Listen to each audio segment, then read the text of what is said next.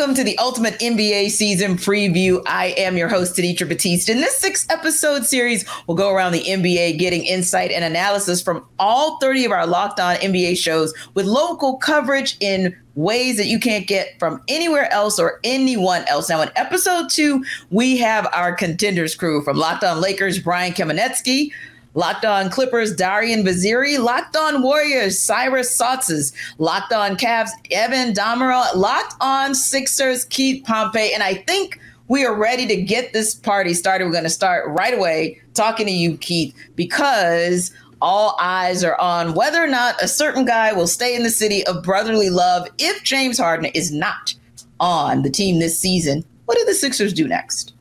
You know, it's, it's, it's weird because, uh, you know, they have a lot of veteran players on their team, right? And you, you also have, you know, Joel Embiid, the MVP.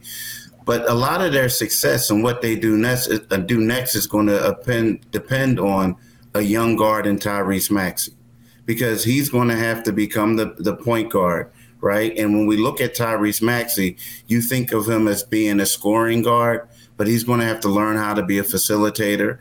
He's also going to have to step his game up on the defensive end, something he doesn't want to hear people say about all the time.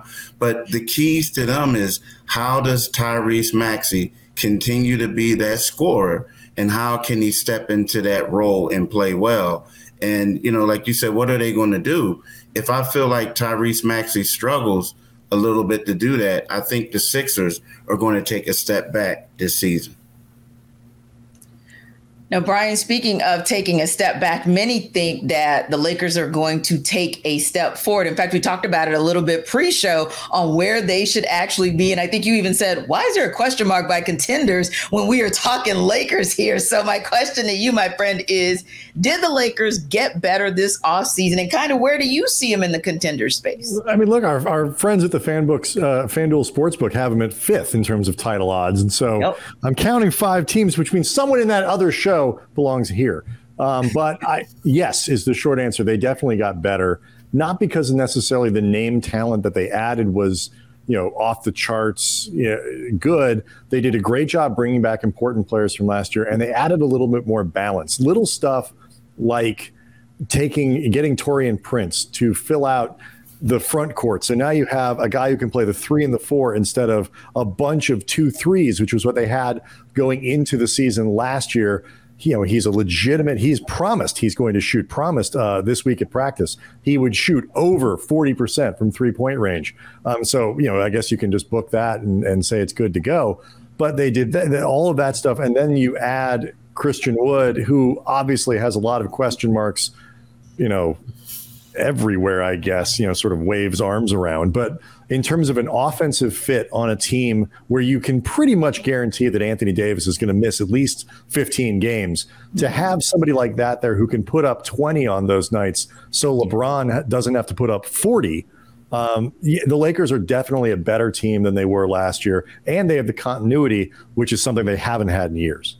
Yeah, and I think you make a great point about Taurean. Just watching him in his first couple years while he was here in Atlanta, he's that ultimate utility guy. But sneakily, you can, when I say utility, you can put him pretty much anywhere, everywhere, mm-hmm. and he's going to give you productivity in some way, shape, or form. So I love that you you mentioned the addition of him being a sneaky, maybe silent or small addition, but nonetheless a good one for what the Lakers are trying to do, especially in a West where there have been so many moves and kind of changes that may be a little bit splashier, but this one could be sneaky good.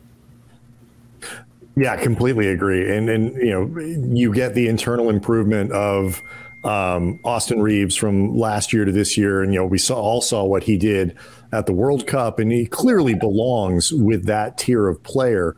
Um, and held his own and was really one of the better players on the floor for Team USA all summer. Um, you know, they're expecting a lot from uh, uh of uh, uh, of improvement from Rui Hachimura, who his you know metrics playing next to LeBron were phenomenal last year. Yeah, and just you know, it's this is a good team. I mean, look, LeBron is the oldest player in the NBA. Anthony Davis has an injury history. I'm not saying it's guaranteed, but if guys are healthy on this team, they ought to be very good. Yeah, I think that's a great point. And listen, you we're talking about whether or not you guys, the Lakers should be in the contenders conversation, or where exactly should they be in the contenders conversation? And you could kind of ask that question about, I don't know, kind of where will the Clippers be in that conversation as well, Darian? And one of the things that maybe is a question on where they would fall or land is kind of what happens with Kawhi and PG. How do things turn out with them? And what may happen short term and long term when you look at how they're going to contend in the Western Conference, but also what your thoughts are on what happens if they don't have extensions going into next offseason. I don't think the extension talk is going to be something that hinders our season. Uh, I think the front office seems to they're not saying it directly, but it seems to me they're saying what they should be saying, and that is translation. We need to see that you guys can stay healthy before we start talking extension, mm. and that's perfectly normal. And I actually think Paul George uh, is mature enough to understand that that's a very valid statement from an organization. He already has next year, the 2024-25 season that he can opt into. Yeah, making forty-eight million dollars. So like that's a pretty nice deal. So I, I, think it's not the worst thing in the world for him to just opt into that final deal. If he stays healthy and Kawhi stays healthy this season, then we can talk extension because, in my opinion, if they're healthy, we really can make noise. We really can make noise. But that's the thing is can the Clippers stay healthy? And that's the biggest question mark of all. And I'm not as confident as I was last year on the preview where – Paul George is coming back and Kawhi was coming back and all this. Yeah, they're coming back, but I don't have a crystal ball. I can't say if they're going to stay healthy or not. I do believe, though, contrary to some people, that if the Clippers are fully healthy, I think we still have a chance to, to do very special things because Kawhi is just that great when he's healthy. He, if you guys watched the playoffs against Phoenix last year, he was the best player on the floor, and that's not even me just being biased. We had split one-one without Paul George. He was taking the ball from Kevin Durant. And as great as Devin Booker was, Devin Booker doesn't really match that uh, championship pedigree that Kawhi Leonard already has. So I think that the Clippers, if they can st- stay healthy, are very good. Do I have much confidence that they will stay healthy? Not so much. But I will say I think our roster is better off than we were to start last season. Mm-hmm. Reggie Jackson, God bless him, love him. Westbrook is just a better player than he is, and he's starting the season with the Clippers. And the Clippers had no backup center last year for Zubac in the first half of the season. Now you have Mason Plumlee, very serviceable in that backup big role. So, and you added KJ Martin for some athleticism, a real lob threat. So I think the Clippers are better on paper, but at the end of the day, it all comes down to the health of Kawhi and Paul.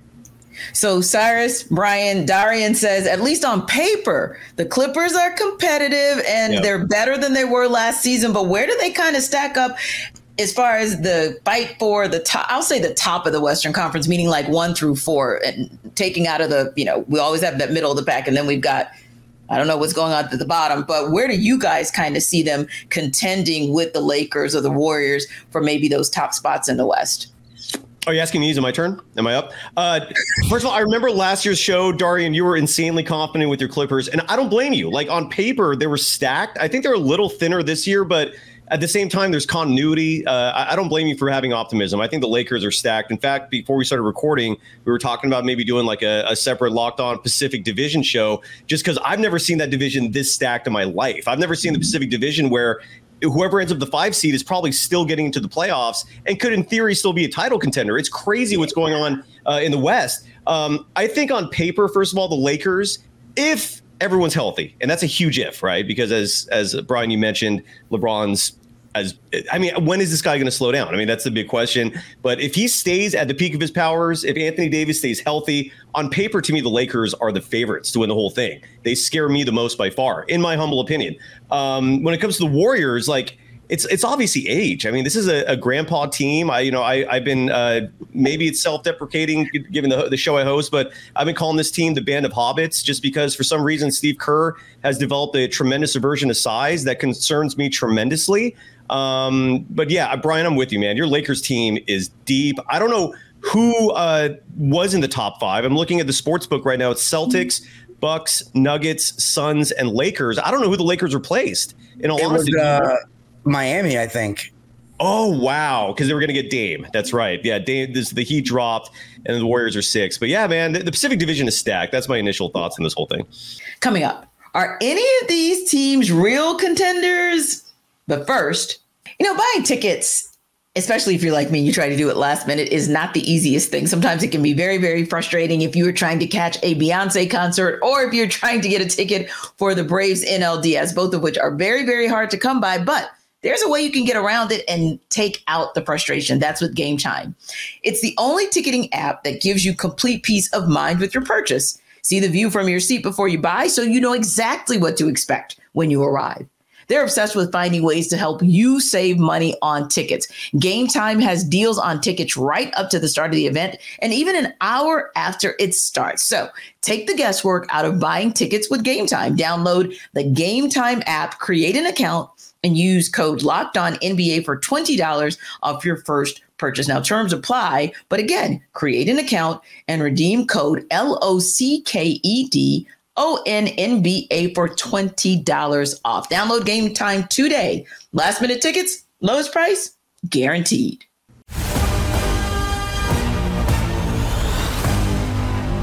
How about you, Brian? What are your thoughts on where the Clippers kind of fall in the pantheon of where the Lakers are and, and where the Warriors are and sort of that top side of the West? I, I, I am I think the the easiest thing is I know what the Lakers are. Like if the Lakers are healthy, it's pretty easy to figure out what they. We, you know, Andy and I on on Locked On Lakers, we did a a whole show about intriguing Western Conference teams, and we don't have the Lakers on that list.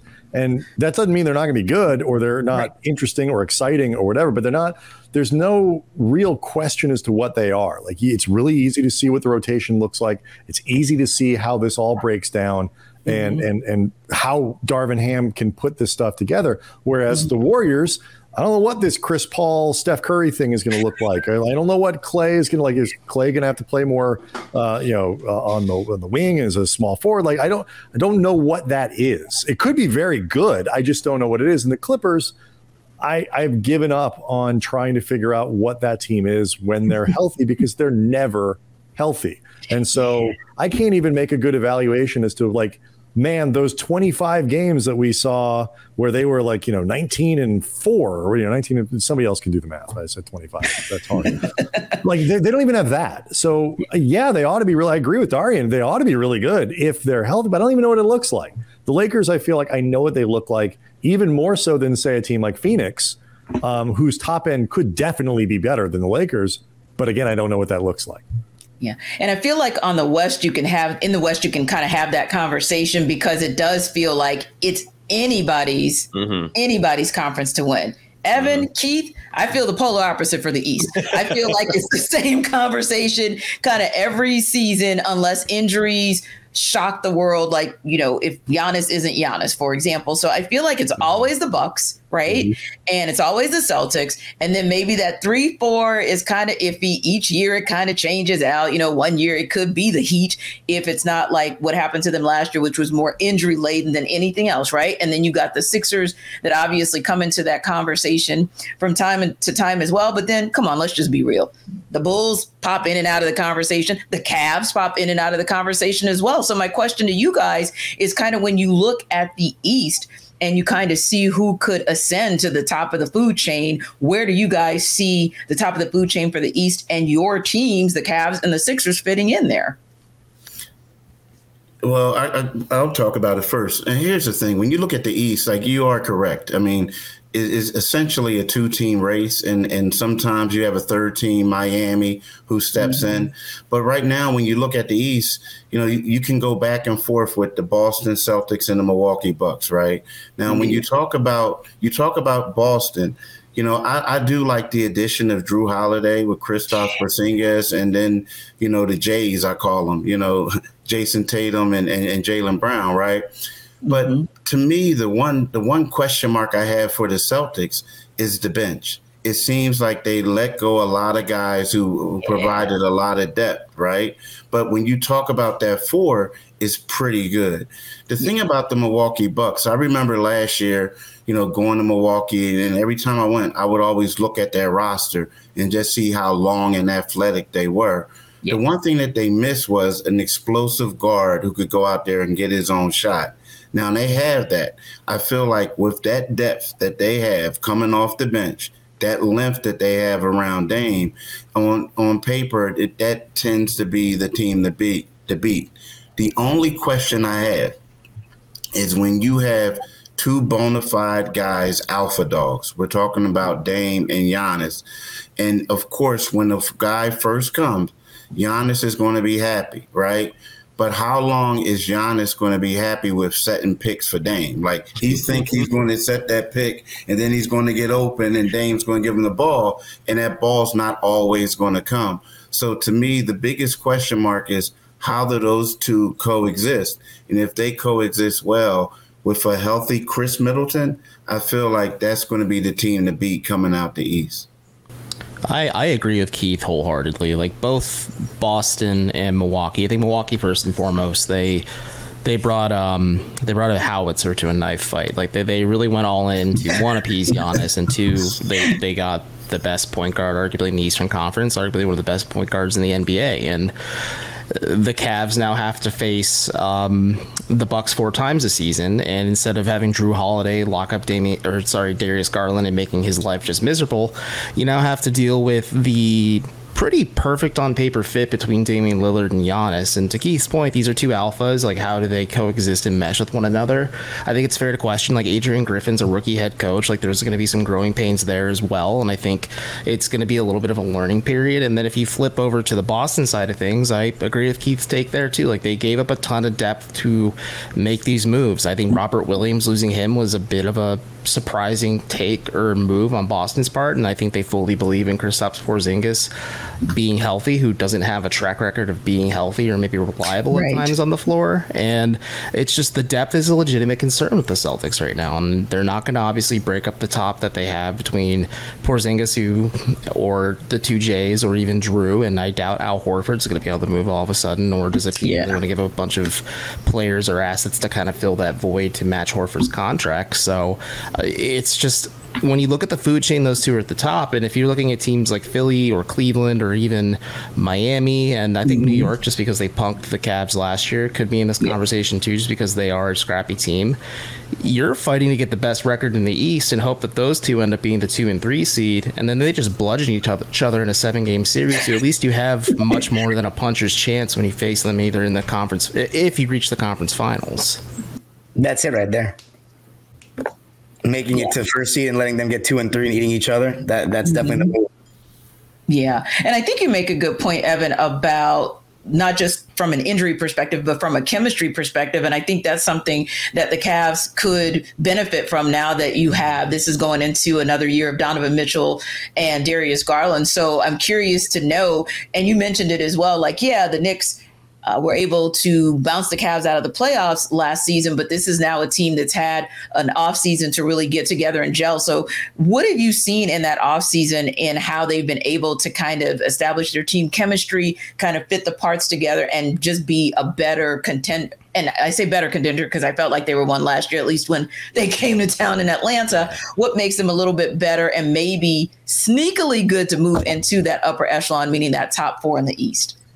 I think to your point, the continuity is key. Like Milwaukee did make that move to go get Dame. There's going to be growing pains there, and Jrue has to figure out his role with the two Jays, and the, the Celtics have plenty to figure out themselves there too. But yeah. in terms of just the the Garland Mitchell pairing, I was pleasantly surprised that they kind of clicked almost right away, and they, like you said, they, they they had the makings of a contender on paper in terms of just like net rating, defensive rating, offensive rating, everything in between when it comes to what the Cavs were able to do last year, and then Mm-hmm. As Jarrett Allen became a meme, the lights became way too bright for the Cavs and they crumpled. They were kind of sucker punched by the Knicks. Not kind of, they were sucker punched by the Knicks. Right. You watched them get out coached by Tom Thibodeau in five games, and mm-hmm. yeah, it was tough. And uh, from media day and from the early beginnings of training camp, the question was, and they got grilled again, like, hey, you lost in five games. How long did it take you to get over it? And some players said, well, I'm not fully over it yet, but they, oh. or the consensus is it's just like everyone's internalized everything and they're not going to let it hold on to them or drag them down, but they're going to grow up from it. And I think Jarrett Allen, of all people, had the best quote to come out of it is they're no longer going to be judged on the regular season success. It's what they do in the playoffs is what people are going to expect and judge them on. And to jump back to your question, like the Mitchell and Garland pairing, like those two having kind of like a seamless fit with one another is encouraging already. And I think year two, you're going to see them be push one another. You're hoping that Darius Garland continues to grow up as a as a professional and as an athlete, and maybe supersedes Mitchell as like the the quote unquote alpha in the backcourt there. But mm-hmm. in terms of chemistry and offseason things, Mitchell shared something interesting. It's the first time in his career he went to summer league since he played in it for the Jazz, and he they did oh, wow. a bunch of team workouts, whether it was in Nashville or in Vegas. I think they were in um, Connecticut because that's where Donovan lives in the offseason as well. And they really just hammered home like, hey, what wasn't working, what is working, and Donovan had full input and control along with a few of the other stars, just telling the front office like, hey, we need to get shooting. So they went and got Max Strus, Georges Niang, Ty Jerome, and they really made a priority to sacrifice defense for offense. And mm-hmm. it's going to be interesting to see how does everything click. Um, how does JB Bickerstaff apply these new offensive weapons because he's a defensive first coach? And yeah, can, can the Cavs maybe ride that momentum of being a really good regular season team to mm-hmm. keep climbing the ranks and again, avoid Milwaukee and Boston as long as possible, just so they can really maybe make a statement and maybe show that the regular season success does translate to the playoffs. And there's something else you just said I want to kind of follow up on. Max Strus, what are your thoughts on where he fits in terms of this lineup? And like you said, obviously, if Bickerstaff's going more offensive minded, although a defensive coach, a Max Strus would theoretically fit in. But how do you feel he'll fit into this uh, Cavs team? So it's interesting. Cleveland admitted that they were a little one note on offense last season. It was a lot of heavy pick and roll or maybe some isolation between Garland and Mitchell. And mm-hmm. they're trying to implement more motion sets and play off the fact that Max Strus does function well on off ball screens and just moving without the ball in his hands and benefiting from the defense and the gravity that the two guards kind of command. Or maybe when you have Allen and Mobley, the defenses have to respond and react in the paint as well. Like Strus could be a guy that stretches the offense. He's certainly going to make life more palatable for those two seven footers and Allen and Mobley down low. And more than that, like if you look at the Knicks series, when neither Mitchell nor Garland could get it going, it was just maybe a mix of either nerves or defensive pressure from New York. If you had a guy like Max Strus who is very comfortable with the ball in his hands and could maybe just find the movement and way to stretch back out the defense, that that could unlock things for the Cavs. And I, I view him as a uh, a bit of a safety valve at times where the Cavs can mm-hmm. maybe hit him and then just kind of get the offense clicking if things aren't hitting. And it's just it's a smart move on Cleveland's part because it was just yeah. abundantly clear they needed shooting all season long. They made did with what they had in terms of just the lack of spacing, and they got arguably the best unrestricted free agent in terms of shooting on the market, and they're rocking and rolling with it. But to your point, um, it'll be interesting to see what JB does, just because his offense has historically been a little bit one note and vanilla at times. I, I'm curious to see do they fully lead into this motion based offense, or when things get tight, do they fall back on bad habits and Strus is just stashed in the corner? So that's that's going to be kind of my question about them as I watch this offensive growth for this team. Coming up, what's holding these teams back from winning a title? But first, the Jase case provides five life saving antibiotics for emergency use. All it takes to get a Jase case is fill out a simple online form, and in some cases, jump on a quick call with one of our board certified physicians. Get ongoing care from our physicians on any treatment related questions, doctor created and doctor recommended.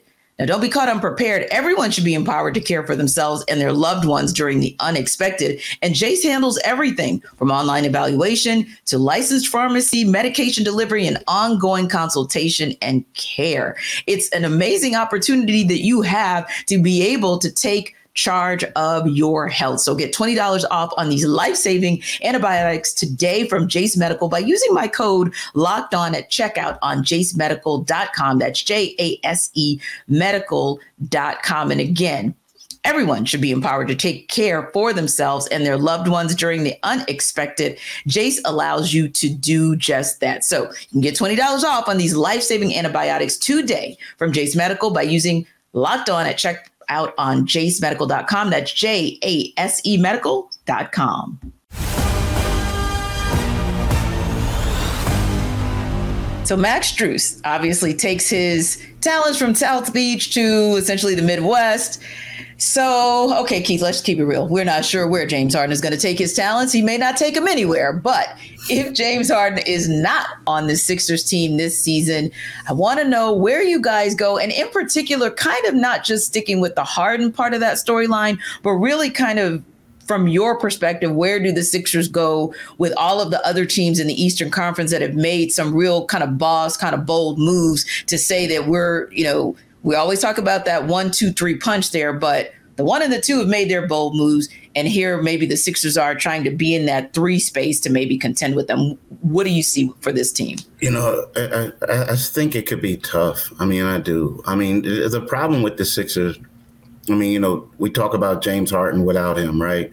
You know, when you look at when you look at James Harden when he was there last year, mm-hmm. you, you say to yourself, you know, James Harden isn't the type of player that's good enough to get them to a championship. You you say that, right? You say mm-hmm. that. But then when you look at all the other the options that the Sixers had out there, you're saying without a James Harden type player, the Sixers may not make it to the second round of the playoffs. I mean, you you know, they may have a tough time True. just because they don't have a lot of point guards out there. And as we, you know, we talked about early on, you know, you, you are putting the ball, putting the ball in Tyrese Maxey's hands, and then you have guys like, um, you know, like uh, Patrick Beverley, who you know who's getting older. You're going to have to mm-hmm. rely heavily on him or coming off the bench, and you know, you guys from the you know covered the Clippers, covered the Lakers. You know about Pat, right? Then, then you also have um, Kelly Oubre. Like Kelly Oubre is is you know one of their top off-season signees, right? And Kelly Oubre is coming off of a, a career high, averaging 20.3 points last year, but he did it for arguably the worst team in the league, one of the worst teams in the NBA for the last several years, right? And so, you know, there's a lot of question marks. And I know they have Nick Nurse. He thinks outside of the box. But when I look at this Sixer team, um, you have to say, at least on paper right now, that they're going to take a step back because everyone else in the East has, has made moves. Like we'll talk about Cleveland. They upgraded their bench, they added depth. You know, you look at the New York Knicks, they made some additions. The Sixers, you know, what they did is they went out there and got a lot of guys on minimum salary one year deals. So I don't, that doesn't look like a team that's trying to win a championship. It looks like a team that's about to blow things up so they could go through another rebuilding process. And your yeah. Kelly Oubre Jr. signing was so last minute. I was like, even before that, I was wondering, like, what is their plan here? Because you're, you're, right, their, their depth is minimal. I'm just wanted to add yeah. that. I mean, I mean, and, and not to, to continue talking, but when you think about it, right, the best move, the biggest deal that the Sixers had this offseason was for Paul Reed. I love Paul Reed, B-ball Paul. He's a, a, a, a local favorite. Everyone loves him, right? But he was he's a six nine backup center who they matched his salary because um, you know the Utah Jazz wanted him, so they retained him, and you know he was about to get a parade. That's how happy everyone was because they finally did something.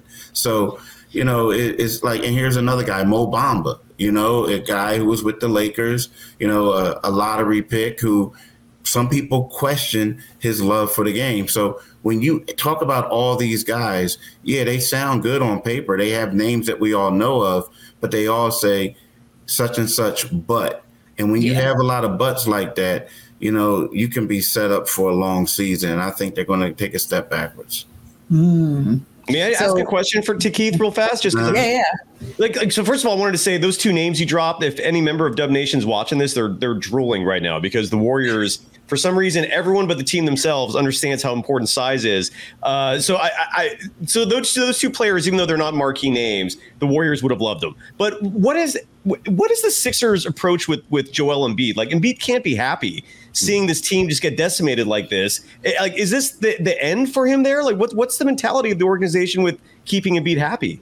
It could be the end, and and that's what they're trying to do. They're trying to make it seem like you know they're trying to work with them. They're trying to um, keep them you know abreast of everything that's going on. But but at the same time, you know, Joel Embiid is an extremely smart guy. He he's he, he he's smarter than what he wants people to think he is. So sometimes he says he's trolling, and when he goes on Twitter and he says what he says, like, hey, this was a fun summer, right? Uh, I know this was a, a funny, a, a fun off season. He's basically saying, "Wow, I'm looking and seeing what everybody else is doing. Y'all told me you were going to upgrade this roster, and wow." And then he also, you know, he he also said this summer that, "Hey, I'll win a championship in, in Philadelphia or anywhere else." Right? He knows exactly what he's doing. What Joel Embiid is doing is putting the Sixers on the clock. It may not happen this season, but I'm telling you, if they struggle, Joel Embiid is going to ask for a trade. He's going to ask for a trade. Why? Because Joel Embiid right now, he's won MVP. He wants back-to-back scoring titles, but he wants to keep pace with um, um, the Joker, Nikola Jokic, and he also wants to keep pace with Antetokounmpo, Giannis. They are like his rivals, so to speak. He's looking at these guys. They won MVP, multiple mm-hmm. MVPs, but they also won championships, mm-hmm. and they yeah. did it with continuity. So Joel wants to go somewhere where he can play, and there's going to be a, a core around him that used to playing together, and he can win a championship. I mean, yeah. and I'm not mad at him. I'm not mad at them, you know. So, but but but that's where we are. It's not gonna, probably not going to happen this year. But I'm telling you, if they struggle, you can bet on Joel Embiid asking for a trade this summer.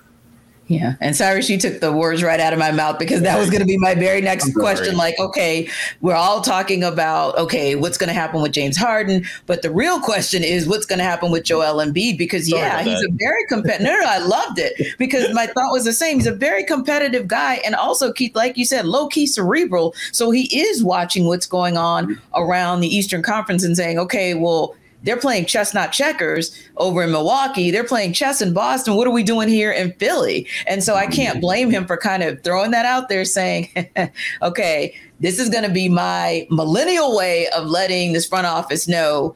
Perfect words, Keith you're on the clock. Do something, or I'm already putting my bid out there for guys who I know are going to listen because we know how the NBA works. Once a guy puts out there that he's kind of open or entertaining conversation about possibly joining up with, you know, other one or two other star players and becoming a big, big three or big four, the eyebrows raise, the front office gets to work, and before you know it, a team is dismantled and they go back into rebuild mode just like that. So yeah, I, I that's exactly where my mind went after we started talking about James Harden. And then the other thing that uh, kind of raised an eyebrow for me was, like you said, Keith, in the event that these things don't come together, even with Nick Nurse being the kind of head coach that he is, there's a potential for the Sixers to take a step back. So my thought was with our other guys, Brian, Cyrus, Dyer, and Evan, do you like see the possibility of your teams or any of these other teams on our panel? Because remember, you can shoot shots shots can be fired at the others. Anybody else on this panel where you see, hey, you guys have a possibility of taking a step back this season too?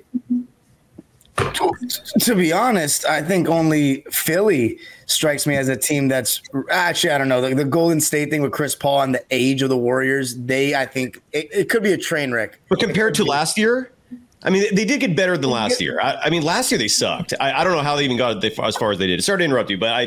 No, it's fine. No, I mean that's just, a fair point. You guys yeah. got. I mean, having Andrew Wiggins back for hopefully the majority of the season, sixty plus games will be great. I just, mm-hmm. you know, don't know about uh, Klay and Draymond, and if, if they're gonna, you know, are they gonna keep are they gonna keep declining because you don't get any younger. Um, there's there's those games that Draymond doesn't even look at the rim, and those can be very frustrating.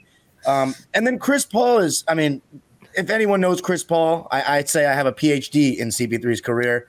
Um, it could be a it's it can be hit or miss. I think it might be more beneficial in the playoffs though. Chris Paul's addition, I feel like you'll feel that more in the yeah. playoffs than the regular season. But I, I, think the Warriors are a tough one. Lakers, I think, got better. The Cavs, I think, are just going to keep improving. They're a young core. Yeah. Um, I actually have the Cavs third seed in my in my preseason rankings for the East this season. Mm. The Sixers, you know, going into this, I was like, they're definitely going to decline, and I think they're going to decline, as Keith said. But I don't think you guys are as bad as people might think. The names you were naming, I think there's some decent depth pieces there. I mean, Kelly Oubre, I think he's supposed to come off the bench, right? Yeah, supposedly. Be, yeah, yeah. decent off the bench. Uh, I know he was he didn't work out with the Warriors, but he was starting for a large majority of that beginning of the season. And Patrick Beverley, you mentioned him. Brian and I, we did have him on both of our, our teams that we covered, but I think his opinion of Pat Bev is very different than mine. I, I think Patrick Beverley has infectious energy and will help Philly, and you guys are gonna love him. And I also think I saw how the fans were chanting Paul Reed's name in the playoffs. I think he's got some development there. And De'Anthony Melton's a solid player, and Maxey mm-hmm. is a stud. And you know what? Just to end it here, no Glenn Rivers, no James Harden. I think I may be rooting for the Sixers a bit this year again. I think Philly, we're making Philly great again. we'll see. The only thing that I have about them is just the butt, the butt thing. It's like, you know, Mo Bamba, love him, great guy. I mean, you know, really nice guy, but the energy, right? Pat Bev, the Sixers should have had Pat Bev three years ago. And like, you know, he may still be that guy. I hope he is. I love the energy too. But sometimes I don't think he's that guy. You don't think he's that guy? I don't. Um, I mean, it depends. I mean, it depends what you want. You want a guy who's actually going to contribute on the floor, or do you want a guy who is going to, um, you know, create an edge for a team that might need one? That's a different deal.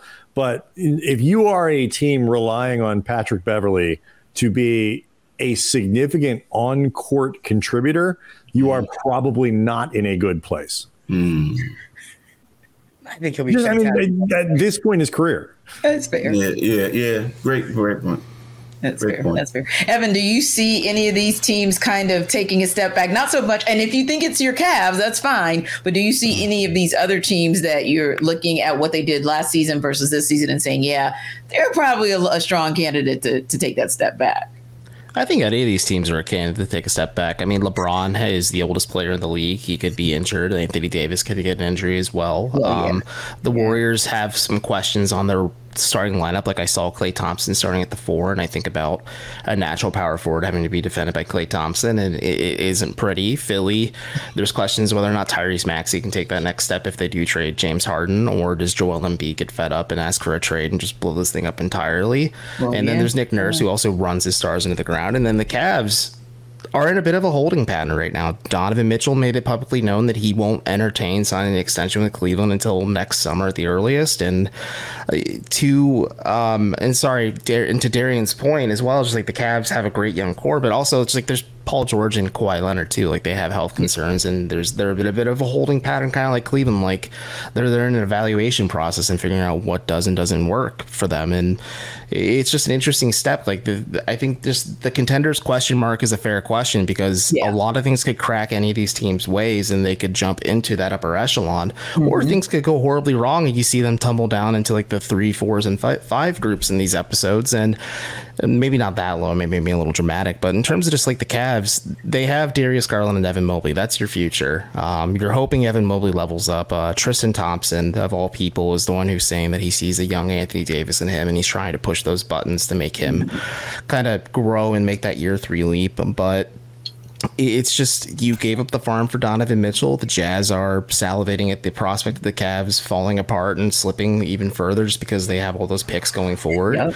And so it's just an, it's a weird spot. And let's say Mitchell doesn't want to be here, and the Cavs have to entertain a trade next summer. That that's that's a bridge you cross at that point. But for now, you're just trying to maximize your opportunities. And yeah, they have continuity. They added two rotation guys in Max Strus and Georges Niang to their bench unit and just rotation in general. But things could go weird. Like Darius Garland was smacked in the face uh, during the season opener against the Toronto Raptors and missed the first two weeks, and then mm-hmm. almost immediately when he came back was hit in the face again and almost missed time again. So mm-hmm. it's just injuries happen. You knock on wood and hope it never happens. But it, that's just the kind of the frustrating and scary part about sports is you don't know what's going to happen. But out of like these five teams, I, I feel mm-hmm. like Cleveland just has the power of youth on their side, but a lot of things could go wrong too, just because there is that now weight and pressure of expectations that this Cavs team crumbled last time there was pressure, and if it happens in the regular season, things could get a lot uglier sooner than we expect. All I know is Austin, Austin Reaves gets hit in the face like six times a day. So I mean, come on, if you can't handle a little smack to the face on the floor, well, just I mean, to, just to play off what everyone was saying though, if Klay Thompson is not going to be a regular power forward, uh, that that I know. him play him defending or playing the four is, is the preseason opener because Draymond Green is currently dealing with a sprained ankle. I'm not supporting it. I'm not saying that's that that's a good thing, but this mm-hmm. plays off what Darian was saying about Chris Paul. What one of the thorns in the Warriors side this offseason has been this trade for Chris Paul. I'm reserving judgment until I see it on the floor because yeah. I don't think anyone has any, any idea how this is going to play out.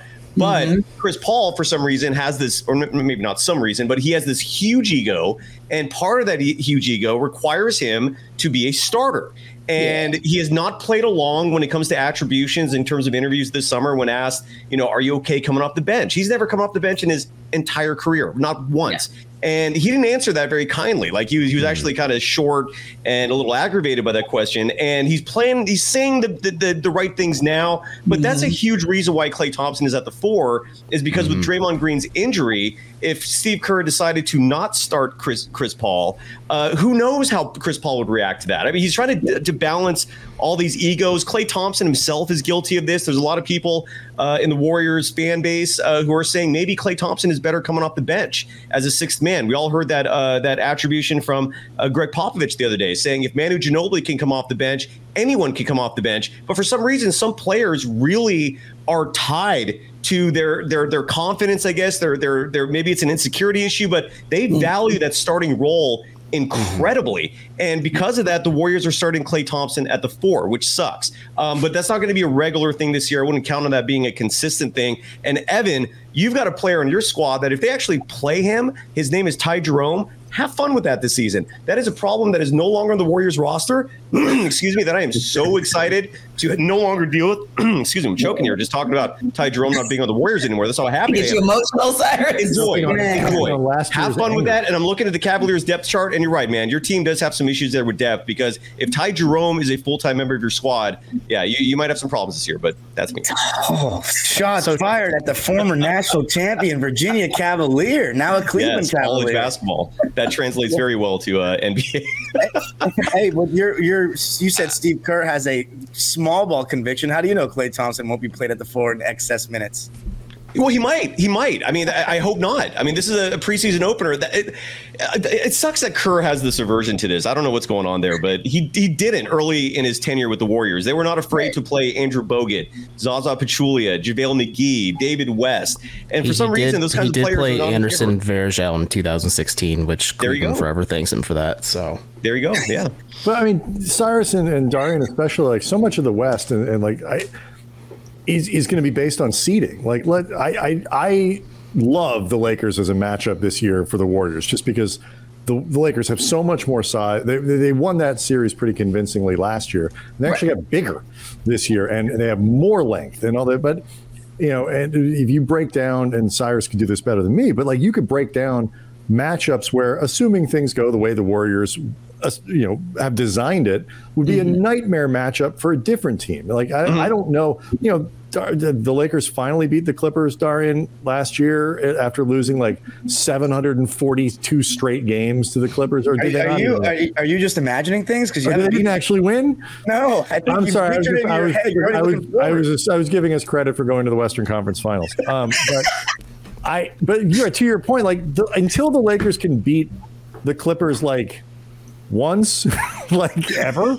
Like I, that matchup is pretty bad. Now they got a, a little bit better in terms of players who can defend on the wing and all that kind of stuff.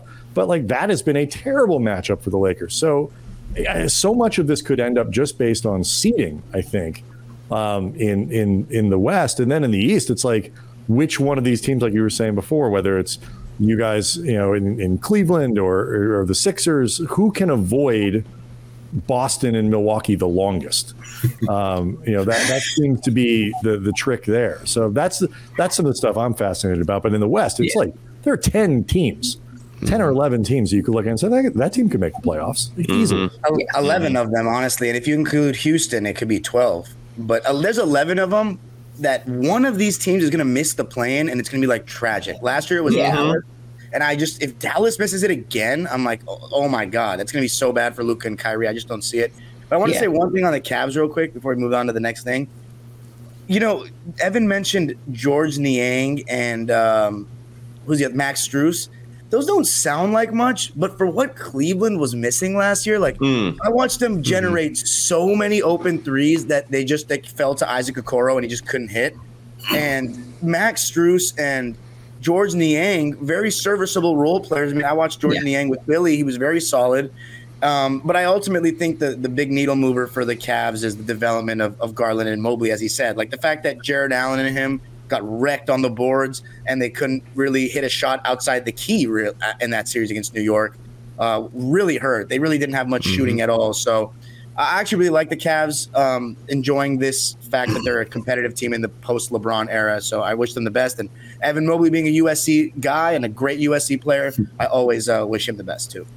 Well, listen, guys, I wish you and your teams all the best. We got to wrap it up right here. I'm going to be watching a whole heck of a lot because, of course, it's Lakers, Clippers, Warriors, Sixers, Cavs. And I'm like, hmm, where are the Hawks in there? I digress. but anyway, appreciate you guys' time.